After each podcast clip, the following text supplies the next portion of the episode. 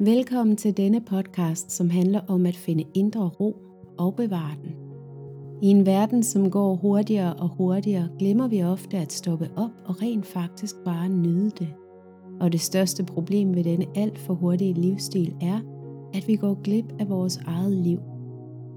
Jeg er din vært, Anne Gonsalves, og jeg har brugt over 10 år på at udforske indre ro. Og i denne podcast sætter jeg fokus på, hvordan vi finder netop det gennem yoga, ayurveda, spiritualitet, meditation, healing, mindfulness og andre spændende emner. Revolutionen er også navnet på min medlemsklub, et online-univers fyldt med ro. Den kan du læse mere om på min hjemmeside annegonsalves.com-ro. Men nu vil jeg gerne invitere dig til at holde en pause, sænke skuldrene, tage en dyb vejrtrækning og lytte med. Velkommen til Revolutionen. In this episode, I'm talking to Mike Block Livermore, who is a teacher in yoga philosophy. And I've met Mike on teacher trainings, a couple of teacher trainings actually, where he taught yoga philosophy in a way that I have never been taught before. Um, so, welcome, Mike. Thank you very much. It's lovely to be here. Been really looking forward to this chat. I think you've posed a good question for today. Yes, yoga philosophy, all explained in one hour. Was that the question? Oh, damn, we're in trouble. so, what I really like about when you are teaching yoga philosophy is you you are one of the best teachers I've ever had in yoga philosophy because I've done um, I don't know more than 15 teacher trainings over the years. And um, and and the yoga philosophy part of a teacher training was almost always something that kind of just uh, it just had to to be you know just get it over with kind of uh, that was the feeling i got because it was so difficult to understand as a western person these eastern philosophies. And and i think equally is the um, the impression i got from my teachers uh, who who found it maybe equally difficult to teach. Um, but the way you teach you just bring it so um, much into uh, in relation to our world, the Western world, and how we live, and how we can, especially how we can use the philosophies and these teachings in our everyday lives, which I think is so great because that's what we need, isn't it? Um, yeah, it's it's you know it's no use if it's just it can be just a beautiful story and you can enjoy it for for for that, but then how do you bring it into your life really is the question. Um, but why don't you start by telling us a little bit about yourself and your background? Yeah, of course. I mean, thank thank you so much for that introduction. It it, it means so much to hear from anybody that that I'm helping understand complex philosophy because I, I mean my my my whole pedagogical approach has really come from my own kind of disillusionment with learning philosophy. I um, when I started my degree uh, in philosophy, I I was at 18. I was very much kind of in this this seeking mode as well. I, I wanted those answers to life and how to put them into some kind of practicality as well. And what I got instead was three years of really boring, dusty academia of just yeah, just dry texts and dull lectures and no um, applicable kind of concepts in here, or at least not presented in that sense. They were more presented in let's have a look at um, academically kind of like analyzing these things. You know, it's, it's very dusty. And um, further, I, I actually sort of really drifted away from learning philosophy after that experience, after I completed my degree. Um, and um, when I got into the yoga world, mostly through my wife, Helena, actually, um, it really kind of came back to me of okay there's people here who are have it have philosophies that they're attempting to live by right? And i, I found that incredibly inspiring but i noticed as well that in the yoga world um, we're also struggling with how to present these complex subjects so that people feel like they can kind of grasp them and grip them and work forward with them right? I think there's a lot of um, yoga lectures where people explain philosophy and everyone just kind of nods along sagely and says mm, yeah yeah yeah but then being able to sort of say, okay, I understand this concept enough to pass it on to my own students. I feel like quite often we don't get that well enough from from many trainings. So it's really one of my goals um, in teaching as I teach is is can we make yoga philosophy something that's applicable and something that is entertaining and engaging enough so that people can really absorb the information and feel empowered enough to be able to pass that on. I'm really teaching from that perspective. Um, and it's always wonderful to hear from from people that have been on these trains with me that, you know that's stuck and that's helping them that's that's working for them. So that's wonderful. Um, yeah, it, it's it's it's been a really great help in trying to understand and like you're saying, making these teachings applicable in your everyday life I'm just thinking as a mother of a four year old with uh, tantrums and, uh, you know, whatever comes up with, you know, raising a child or children or, you know, your work life and dealing with the current COVID situation and all of these things that we all have to deal with, difficult things in our lives or not always difficult, but even just day to day. Um, yeah, problems or um, challenges. Uh, it, it doesn't really help me to think of the Bhagavad Gita as this beautiful story that I because it's like how can I use it in when I'm in the situation and I'm frustrated that my four year old won't listen to me or I'm frustrated that my yoga studio is closed down again and you know so so that's what I think that you, the way that you are teaching, is really has been a great help in in you know trying to yeah make it applicable for everyday life in the Western world. That you know where we don't have this background, um, and how yeah. um, you know the the the three we talked about this before. Um, the the three kind of main texts that most people are taught in a yoga teacher training today are the Bhagavad Gita, the Hatha Yoga Pradipika, um, and especially the Yoga Sutras. Um, shall we take a quick look at those three texts? I mean, I think that for any yoga teachers listening, they probably recognize the names and probably, or maybe remember some of the uh, things from these three texts, but could you come? Could you give like a, a quick overview um, of these three? Uh, yeah, um, task.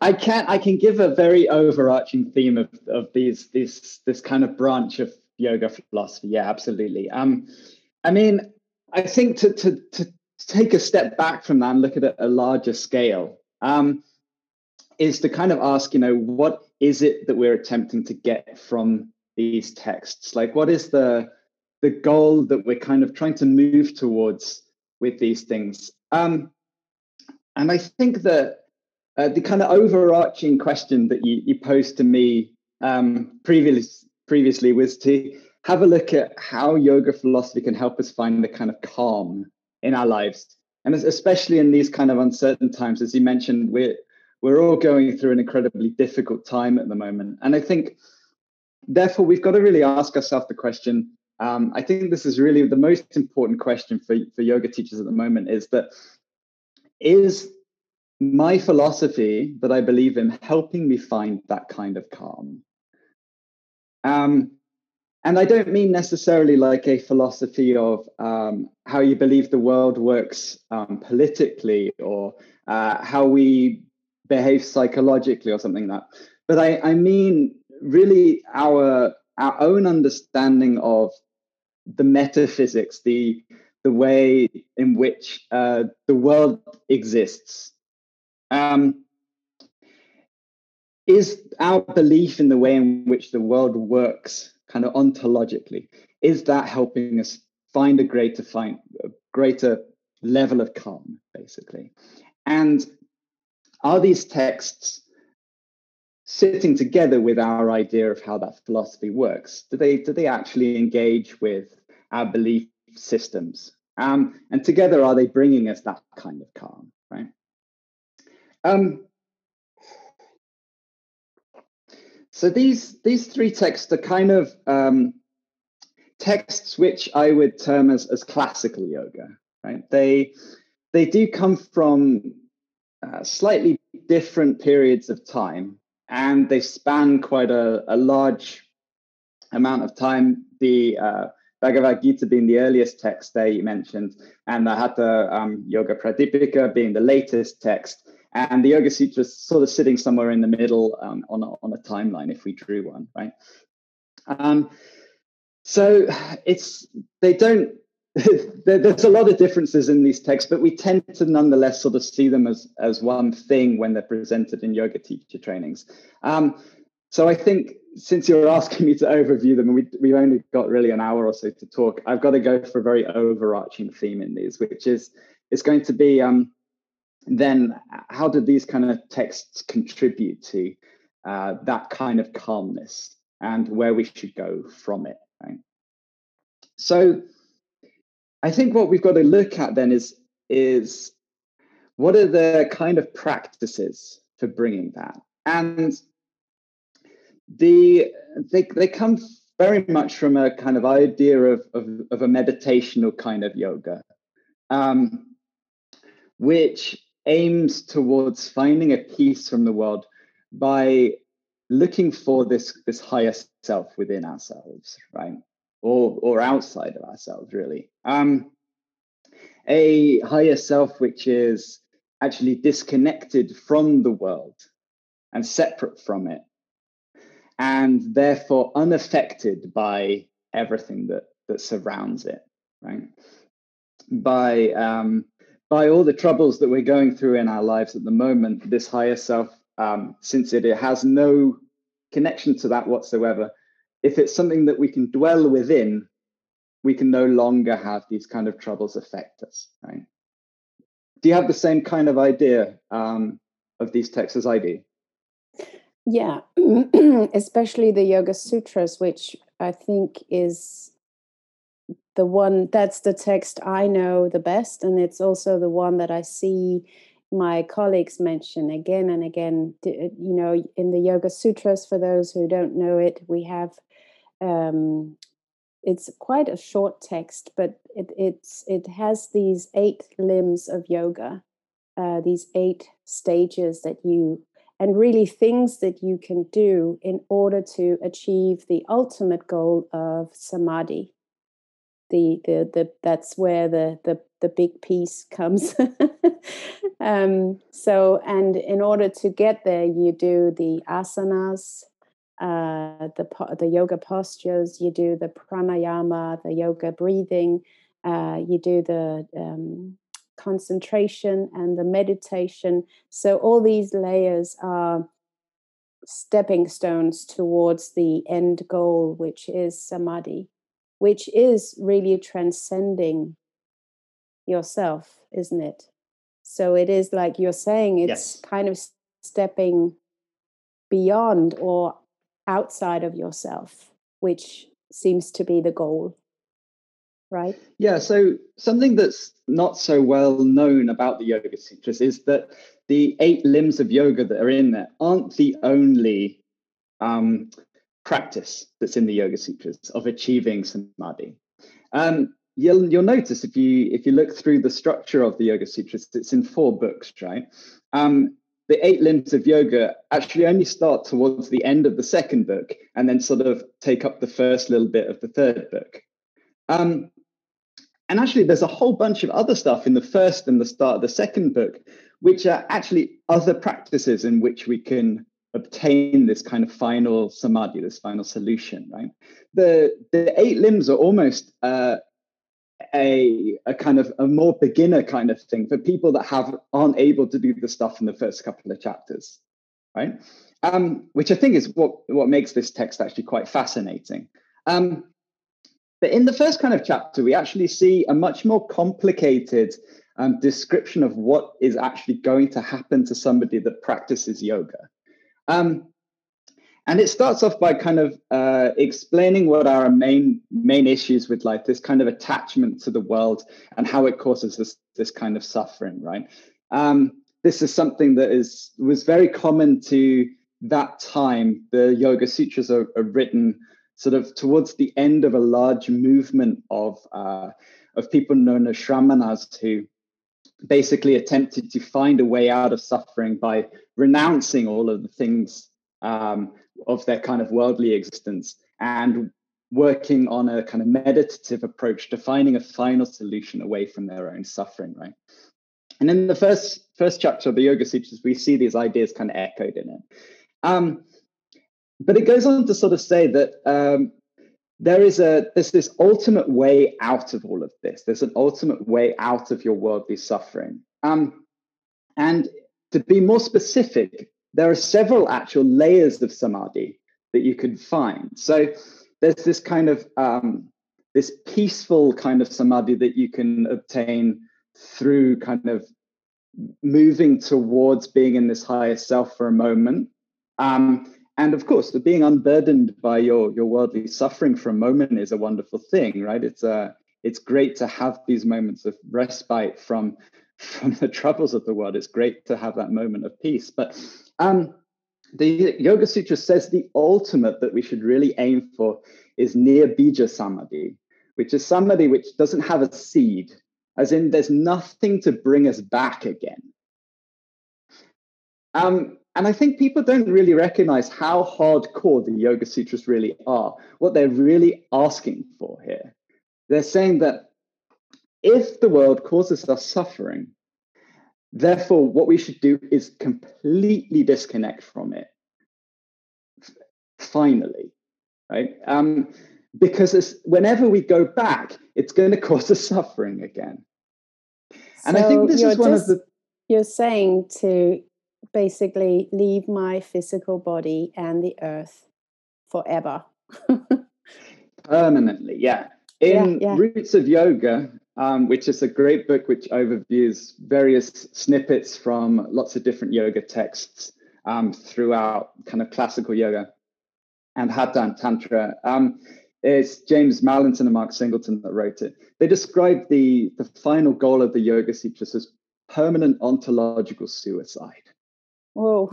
which is which is not words that I, I like to take, you know, uh, lightly, right? But it's um, it goes to show how scholars have really put a put a pretty harsh sound on the Yoga Sutras, and it is Nirbija Samadhi is this idea that we are moving towards a final solution to life's suffering, um, a cessation of everything, so including this uh, problem that we have of samsara of even if we even if we die in regular life we'll be reborn and go around again. Um, and it's it sounds incredibly depressing but you've got to you've got to kind of recognize that these guys were incredibly hardcore practitioners coming from the perspective that life itself is suffering this is um, again influenced by buddhism that came before it the first of buddha's noble truth is life is suffering. Um, and maybe not all of it, but there's always going to be inevitable suffering that will happen. Um, as the Buddha said when he came out of his kind of lockdown in the palace, right?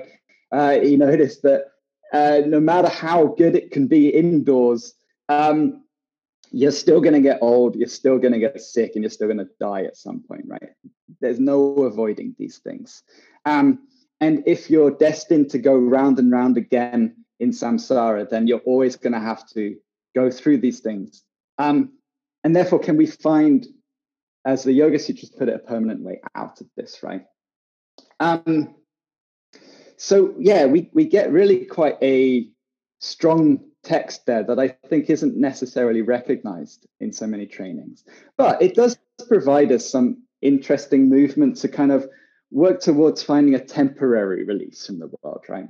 And I think that's how it's usually interpreted. That's how it's usually used. Of instead of you know going the full way and saying, I've reached this peaceful higher self, I'm never going to leave here ever again. You reach it for 10 minutes or half an hour and you say, ah, that was blissful, that was wonderful. And you come back to the world and you feel a little bit more refreshed, right? Yeah, but I think, like you're saying, I think most people don't really know this about the Yoga Sutras. And certainly I had no idea when, you know, when I was presented with the Yoga Sutras. You don't think of it as that um, hardcore, as you say. Um, and there's another thing I remember you uh, teaching us in um, when I did the teacher training with you a couple of years ago. And you said that the Yoga Sutras were actually forgotten and not really recognized as a, an important text um, and, and completely forgotten almost until late 1800s. Can you can you tell a little bit about that? Yeah, so the the Yoga Sutras we we often see it as kind of the Bible of yoga, right? It's mm. um it, it's often kind of held up as this is the ultimate text that we all have to learn and we all have to practice it. Um, yeah.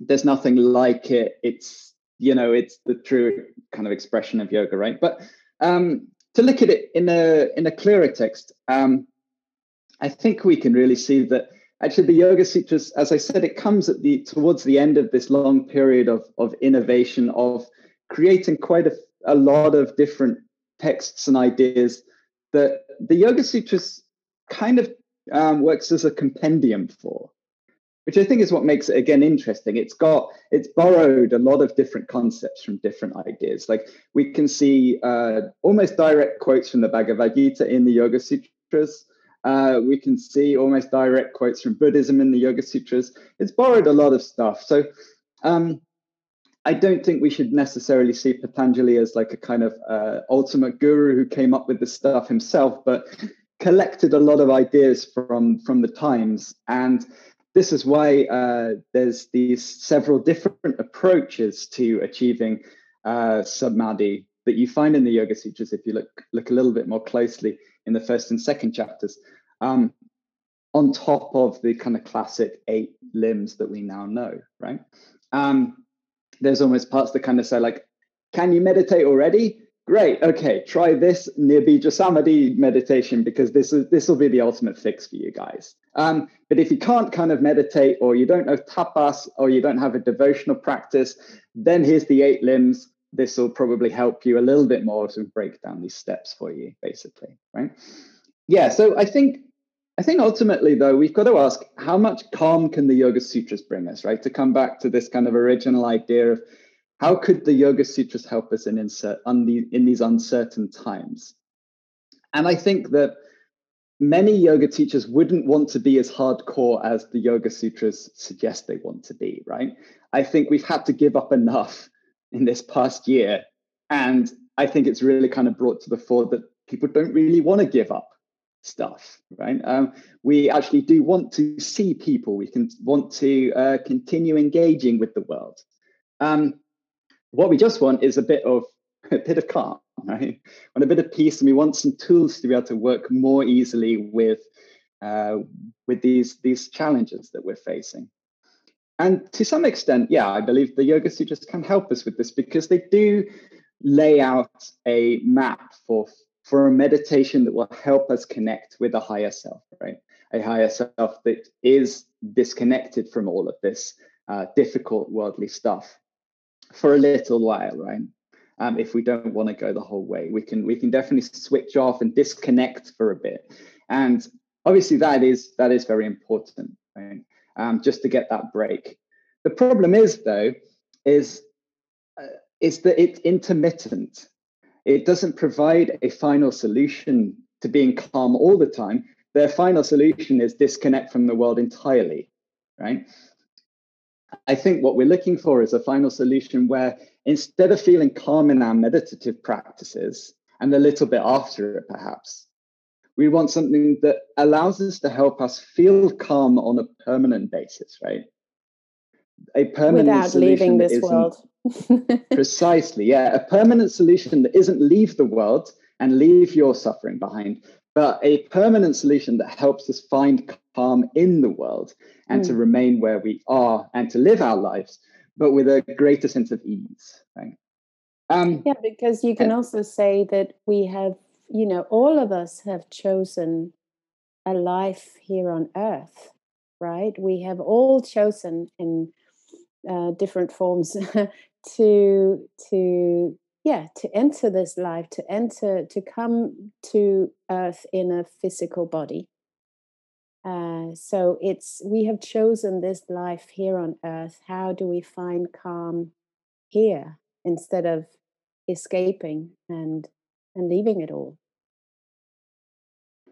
yeah precisely so this is one of the reasons why um, tantric philosophy has been something that i have really moved towards um, because I the the period of, of classical tantra actually followed pretty closely after the Yoga Sutras were written. Um, Can you when were when were the sutras written? Around about uh, five or six hundred AD. Mm-hmm. Yeah, and then and then classical tantra, which we will talk about now. I feel like just um, starting with a little introduction because most people have, in the yoga community at least, most people have heard about the Yoga Sutras and most people have maybe heard about Tantra, but they're the kinky not, kind. Yeah, the kinky kind. Let's yeah. just be honest, right? So yeah. uh, can can we start there because I think that would just need, uh, get a better um, understanding for most people that there is something called neo tantra and then there yeah. is the classical tantra should we start by just um, e- explaining the two sure so neo tantra is the one that um, is probably better known which is the the kinky kind of tantra um, which uh, is in a very different vein to, to classical tantra. Classical tantra has um, a uh, philosophy that that talks about kind of engaging with life, which I'll come on to on, in a second. And neo tantra is something that's actually a lot more modern, um, sort of from the last century or so, really sort of in, interpreting those classical tantric texts um, to pick out the aspects of life that were to do with sexuality and to focus more on those. Um, it's not necessarily a bad thing to focus on your sexuality, but uh, classical tantra didn't just simply focus on that. It's uh, it's a fully fledged philosophy in itself, and yeah, uh, classical tantra was was a movement um, which started around about the same sort of time as the Yoga Sutras were written, actually, um, but went in a very different direction um, and became incredibly prominent uh, in its time for the next sort of um, yeah 500 800 years or so um, from its from its uh, its start. So um and did the, it, the very oh, sorry go on. sorry. This uh, all happened in india in that area or where is it yeah yeah so it's, it's coming out of india as well uh, but classical tantra or became a very uh, very widespread kind of movement and philosophy in its time, and and therefore spread out of India as well. Um, there, there were there were very sort of large active communities in Kashmir, also in southern India, but it moved out to uh, tantric kingdoms like Nepal and Cambodia, and even to Bali as well. Um, spread through a lot of Southeast Asia. Um, but the, the main the main difference in their philosophy, which leads to a very different approach, was this that the Yoga Sutras is based on Samkhya philosophy, which is a dualist philosophy. And it has this philosophy and it, it needs this philosophy to hold up the way in which it works, right? It's that there is a world of which we are a part with our bodies and our minds. And then there's a higher self. There's these two things. And it's the world, our bodies, and our minds that cause us all the suffering. And therefore, if we jump into our higher self, that's where there's no suffering. And if we stay there and disconnect entirely from the other thing, that's our permanent solution, right? Um, classical Tantra reinterpreted this and said, actually, I believe that all of this is one thing instead.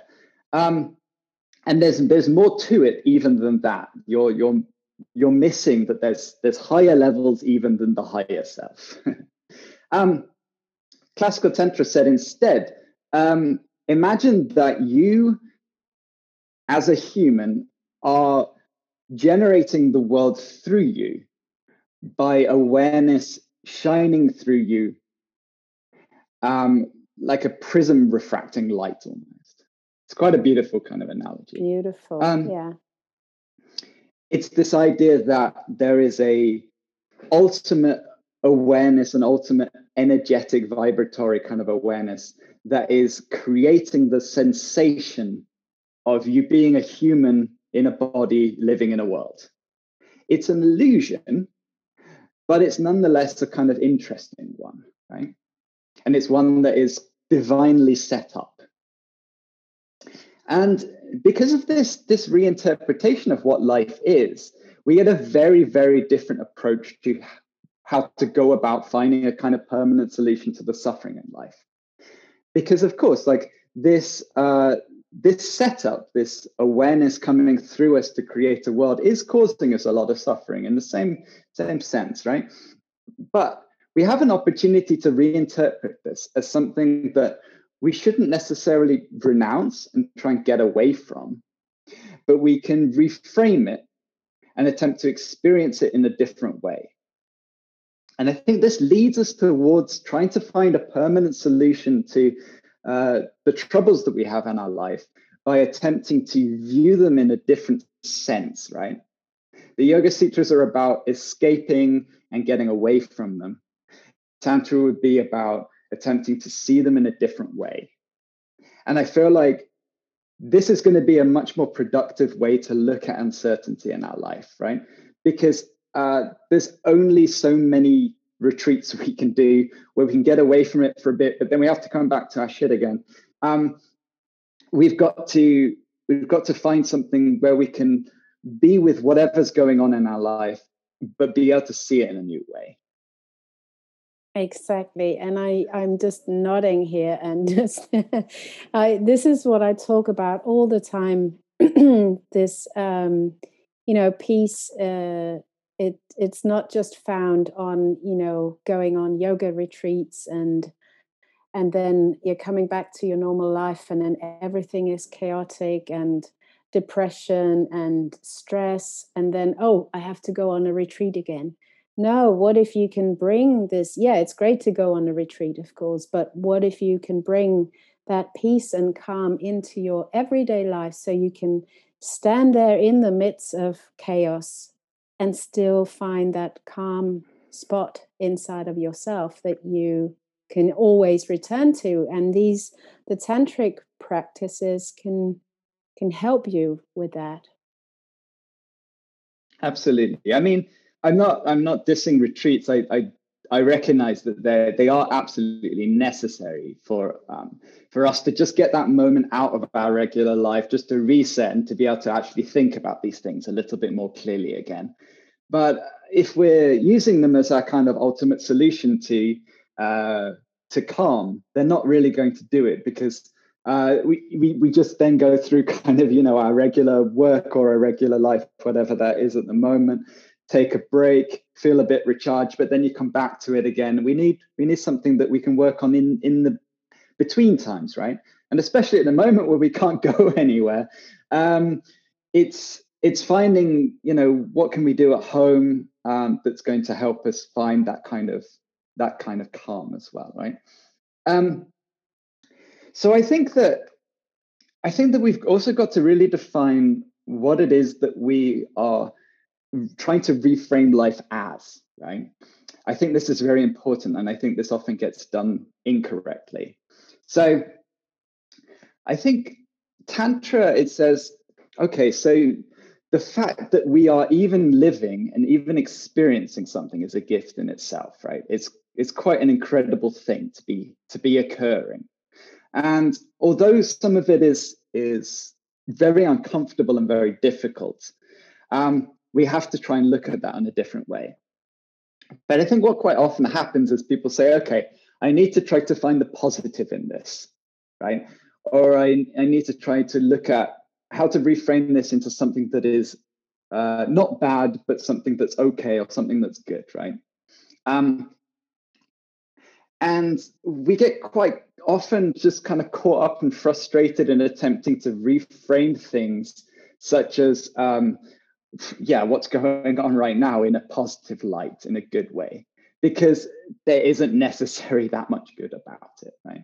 Sure, we can pick out things that um, such as you know people have come to recognize how important their family and friends and support systems are to them that kind of thing or uh, if you've come to really kind of have that time to reflect on what is uh, the most fundamentally important things to us in life right but nonetheless you know it's not a great time to be alive right now it's not easy and i think we we need to recognize that too um, so what I'm not suggesting is that we try to take everything that's bad and just kind of say, uh, maybe it's good after all. Maybe there's a silver lining in this. Um, and we got to try to work towards kind of having a constant joy and a constant positivity in our life. I don't think that's necessarily what we want to aim for. That can be quite stressful too if you always are you know trying to find the positive you know it's it's also okay to recognize the the tough times and the the tough feelings that we all have. Absolutely yeah. Um, i think that we we quite often get the goal of yoga confused in our minds. I think uh, especially the way it's portrayed quite often we kind of see that the result of practicing yoga or practicing meditation should be that we live a constantly positive, happy life, which looks very glamorous. And I think, you know, just by going on social media, you'll notice that uh, people will point out that this is the result of yoga, either explicitly or implicitly, just by posting pictures of themselves enjoying themselves in, in exotic locations, right? And I think this is one of the things that's made this lockdown, I think, quite frustrating for a lot of people in the yoga community that it's life has become incredibly unglamorous all of a sudden, right? Um, up to this point, uh, you know, we could we could go and take our trips to uh, to Bali and the Philippines and sit on exotic beaches, right? And um, all of this kind of came together of okay you know through my through my practice of yoga these things are opening for me and this this is kind of happening and i feel like i'm moving in the right kind of direction. And i feel like a lot of people are feeling at the moment um, that things are going backwards or they're stuck or they, they life isn't working out the way that they felt like it should when they've been practicing these kind of things right? Um, so instead I, I feel like this shouldn't be this shouldn't be what we're expecting from from our our reinterpretation of the world that I believe yoga philosophy is offering us here. Uh, I believe that what it's really offering is a a profoundness instead. This is the kind of feeling that we should aim for, not a not a joy or a um, or, a, a constant happiness or a kind of acceptance of things, but a, a deep profoundness of the fact that it's happening. And I, I think that this is a good this is a good word to use because you can find profundity in in anything right i think for many of us when we've come to our darkest moments and the most difficult things we've gone through there has been that kind of feeling in that too right um, as well as some of the most joyous moments. It's something that kind of underlies these all of these larger moments that, that kind of come into our life. If we sit there and just be with it, um, we can recognize that. And could we instead work on trying to find that kind of feeling in all of the smaller moments in our life too? Imagine how how liberating that would feel, right? And again, we don't need to necessarily be sitting on the beach with a coconut in our hand, watching the ocean, and just be like, whoa, this is amazing. It comes in those moments easily, more easily, right? But can we also do it sitting on the couch in our pajamas, right? uh, can we find a way to be able to do that of just like, whoa, I am existing, you know? Um, the the world that I'm experiencing is a manifestation of awareness flowing through me. Isn't that incredible? Oh, it's beautiful. And it reminds me of what I told you before we started the interview this experience that I had this morning where I felt really awful last night because we had the news here in Denmark that the restrictions have been extended. And then this morning I woke up to the most beautiful sunrise and I just looked outside and I just had this this mantra in my head, I'm alive, I'm alive. And that was, you know, even just a small moment looking out of my window and seeing the sunrise, but it's just, yeah, it was really profound. Precisely, it could be found everywhere, right? Um, and I think this could be a, a kind of practice that we could do to work towards having that sense of calm in everything. If that whenever we face any kind of emotion, whether it be happy or sad or frustrated, um, that we can attempt to see it or the situation that we're in with this same profound light. It sounds much harder to do for sort of more frustrating things, but wouldn't that be a, an interesting goal to work towards with our meditational practices or our yoga practices, right? Um, I feel like this is the way to find that permanent calm within the world still. And it also has a lot to do with accepting.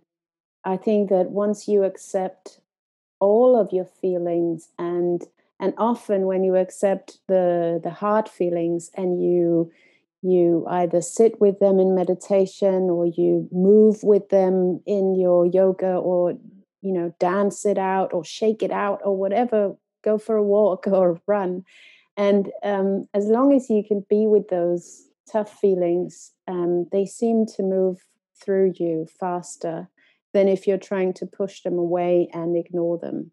So just being with everything, good and bad, whatever.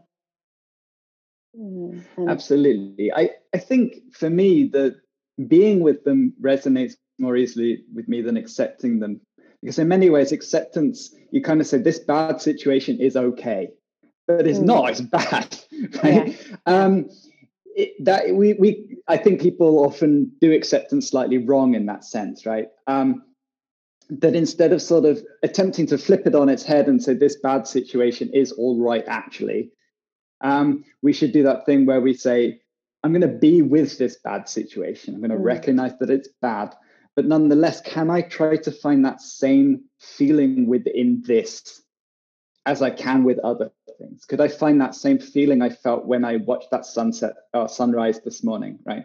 Um, with now my frustration of of uh, whatever I've now got to get on with with my work, right? So, does Tantra, the Tantra philosophy, offer any um, practices. Have you got any um, sort of practices that are fairly easy to learn or to do that you can maybe offer here for people to try at home?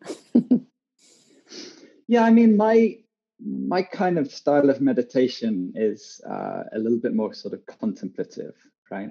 So uh, in, in, classical tantra, there's a lot of kind of very energetic um, practices that you can do. The Vijnana Bhairava Tantra, for example, is a text which is absolutely full of various different meditational practices. Um, compared with, say, the Yoga Sutras, which is more almost a philosophical framework kind of guide and doesn't really offer that much of what you should actually do the Vijnana Bhairava Tantra is full of stuff. It's like do this, do this, do this, right? These are these are your meditations. It's quite an interesting text. But for me personally, I quite like to just simply just sit and spend a little time kind of with these thoughts. And I, I feel like the the thought for today would then be kind of to have a think about this idea. Can I can I attempt to see my life as a profound experience? Can I gain calm from that? Not to uh, not to separate it into parts which are good and parts which are not good, or parts that I'm happy with or unhappy with, but to attempt to see deeper than that. I think this is really what philosophy and philosophers like to do is can we get more meta?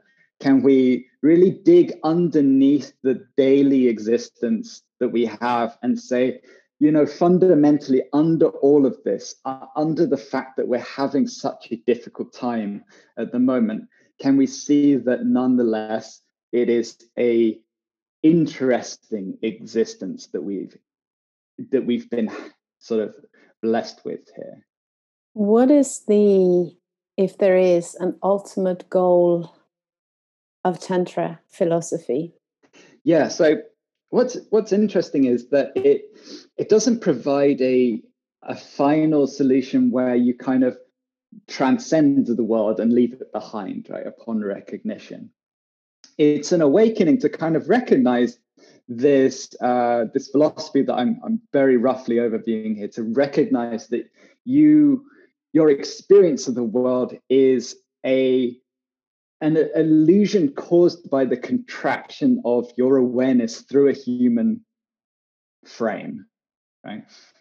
If you can recognize that then you open up your awareness you open up to this kind of awakening of how things truly are that um, that you are this ultimate awareness that has chosen to contract itself into you just to see what that would be like but then then what you can do with this you the kind of final thing i guess isn't necessarily just to kind of be there in all encompassing awareness and just be aware of everything because there's a reason why it decided to contract itself into you in the first place. In that being aware of absolutely everything is a rather boring existence.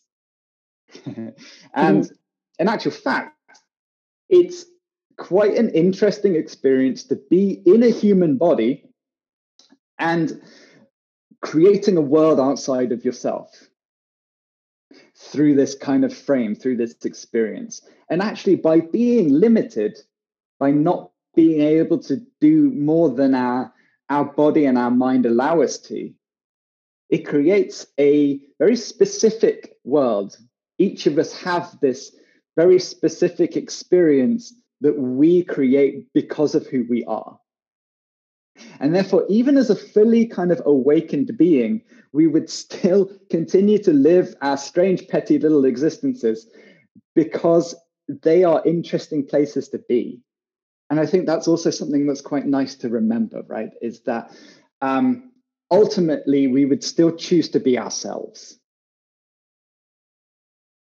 Um, another concept from tantric philosophy is spanda, which, as I understand it, means expansion and contraction. And it often helps me to think about spanda uh, when I'm thinking about everything in life um, also in in me and my my body my feelings and everything that happens uh, and happens in life is that everything is this movement the constant movement of expansion and contraction so how it helps me is that even sometimes when i feel uh, really down and low and awful I know that, uh, and I feel really, you know, contracted. Also, physically, I feel sad or I feel depressed, and it feels like my whole body is just contracting.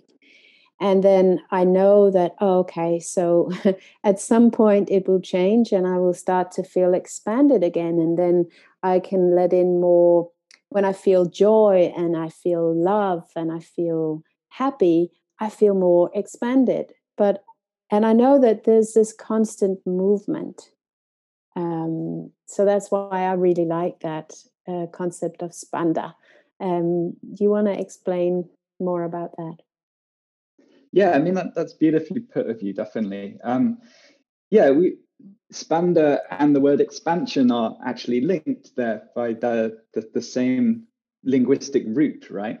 Um, and yes, Spanda could be this kind of uh, overarching concept that uh, this this one thing that exists in tantra is something that is constantly fluxing, um, like a like a series of waves, right? Um, in actual fact, uh, if you look at kind of modern physics, if you look at string theory, um, we get this idea that uh, the universe is a, a, symphony of vibrating strings, right?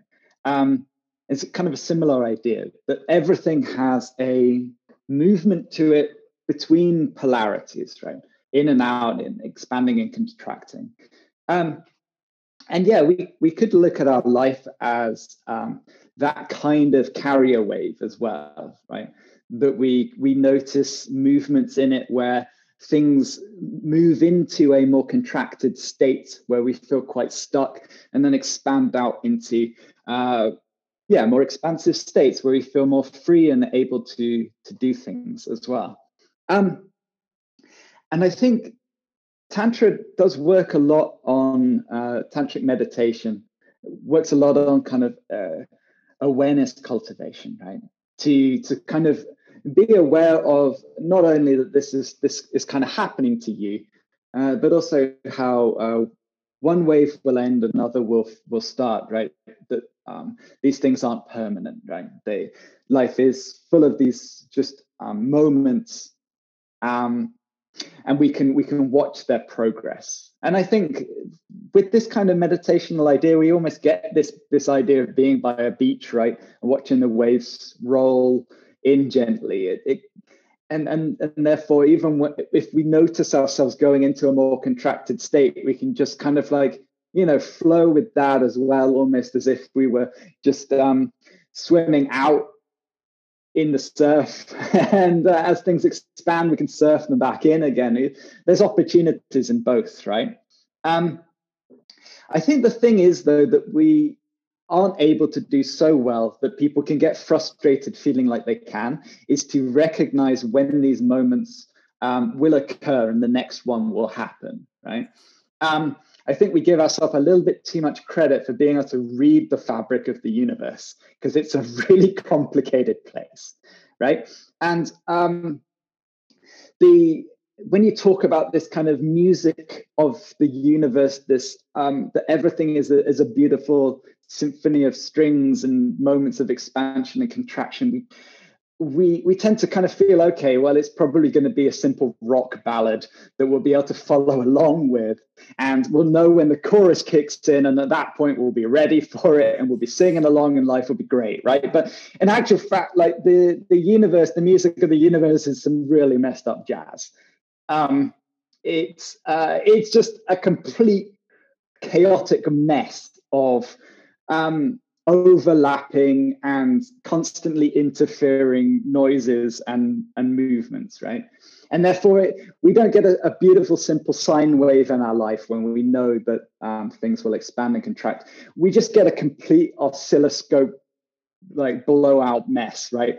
Um, so, uh, we shouldn't beat ourselves too much up if we're if we're feeling stuck in a contracted bit and be like, oh, this will be over soon. It might go on for a while, right? Um, the the beauty again comes in recognizing that this is this is even happening, that I can experience these highs and lows of my life. Um, and I probably won't know when the next high or the next low will come because everything's so chaotic. And I probably don't have really any control over that because it's just the overlapping waves of the universe coming in. Just in the same way that if you wanted to go surfing, you couldn't create the waves yourself, right? You just got to pick which ones to ride, pretty much. And some of them will smash you in the face. So, um, yeah. And the, like the, the, trick is to enjoy. exactly, yeah. The, the trick is uh, same with surfing to enjoy getting smashed in the face occasionally, right? And if you fall off the wave and break your board in half, to, to try to not so much enjoy it, but to see how great it was that you got to go surfing in the first place, right? and and I think that also comes back to this what we talked about before, being able to be with whatever shows up the perfect wave to surf or the wave that smashes you in the face um, yeah. and um, and also one other thing i was thinking about when you were talking about spanda and this um, this constant fluctuation and nothing is permanent and also that uh, everything the only constant is change right so and and yeah. i was thinking about the seasons as well how we um, we have the winter right now here in, in Denmark where it's today it's really cold it's minus three or something and and so everything is really contracted right? And there's ice mm-hmm. outside and so that it's this contraction. And then uh, hopefully soon we'll move towards spring and then summer where you have the big expansion and the the warm weather. This it's just one big expansion right? And the heat and the you're very the, optimistic about denmark's weather and oh I am, I am. no but i mean we do even if it's not as warm here in denmark as in portugal we do get the long summer nights with uh, at least we have the light. So that's the expansion as well right? From the dark winter the contraction and then into the to the light uh, in the summer so we see this yeah for sure but i mean the, the, the danes the danes can work on this for their climate appreciation too um the you know just because you're having this incredibly contracted moment of uh, of it was nearly February, winter, right? Uh, it, and we're hoping for the spring. We know that in Denmark it can go on until uh, at least like the end of April. um, and you know, summer may no, never I'm come. I'm going to um, practice being with it. exactly, exactly, right. Um, even if even if it rains all summer, um, we can still we can still attempt to appreciate that for what it is, right? As well. Yeah. Yeah. um, I think um, I think this was a great chat about yoga philosophy and uh, the tantric philosophy, and I'm so looking forward to seeing you in Denmark in October, where you will be teaching in my teacher training. Yeah, and, I'm so uh, looking forward to it too. and uh, thank you so much for for this you know chatting to me about this. And where can we find your offerings? If someone wants to see your um because you have a facebook group right and you have a website yeah. and you want to mention that yeah i was thinking if anybody wants to sort of debate some of the things i've said on this podcast because I've been uh, fairly controversial, I think, with some of my views on the Yoga Sutras. Um, it'd be interesting to hear some feedback. So I have a have a Facebook group that I've called Interactive Philosophy. You can just ask to join that. Everyone's welcome, and um, I can post a link to this on it as well. Um, and we can we can talk a little bit about how people feel about the discussion on there. That could be interesting to to start a little debate there. Um, I'm also on Instagram. My my name is the rather long. All those moments will be lost. You can find me on Instagram, and uh, you can check out what I'm up to and how I'm attempting to deal with life in in the middle of rural Portugal at the moment. I will link to to these things also in the show notes, so um, so people can find you. And uh, perfect. Yeah, thank you so much, Mike, for for joining me in my podcast. It's really my pleasure. So nice to be here and chat with you. Tusind tak, fordi du lyttede med til Revolutionen. Hvis du vil læse mere om mit online-univers, yogauddannelser og yoga-retreats, og tidligere afsnit af podcasten, så klik ind på min hjemmeside annegonsalves.com.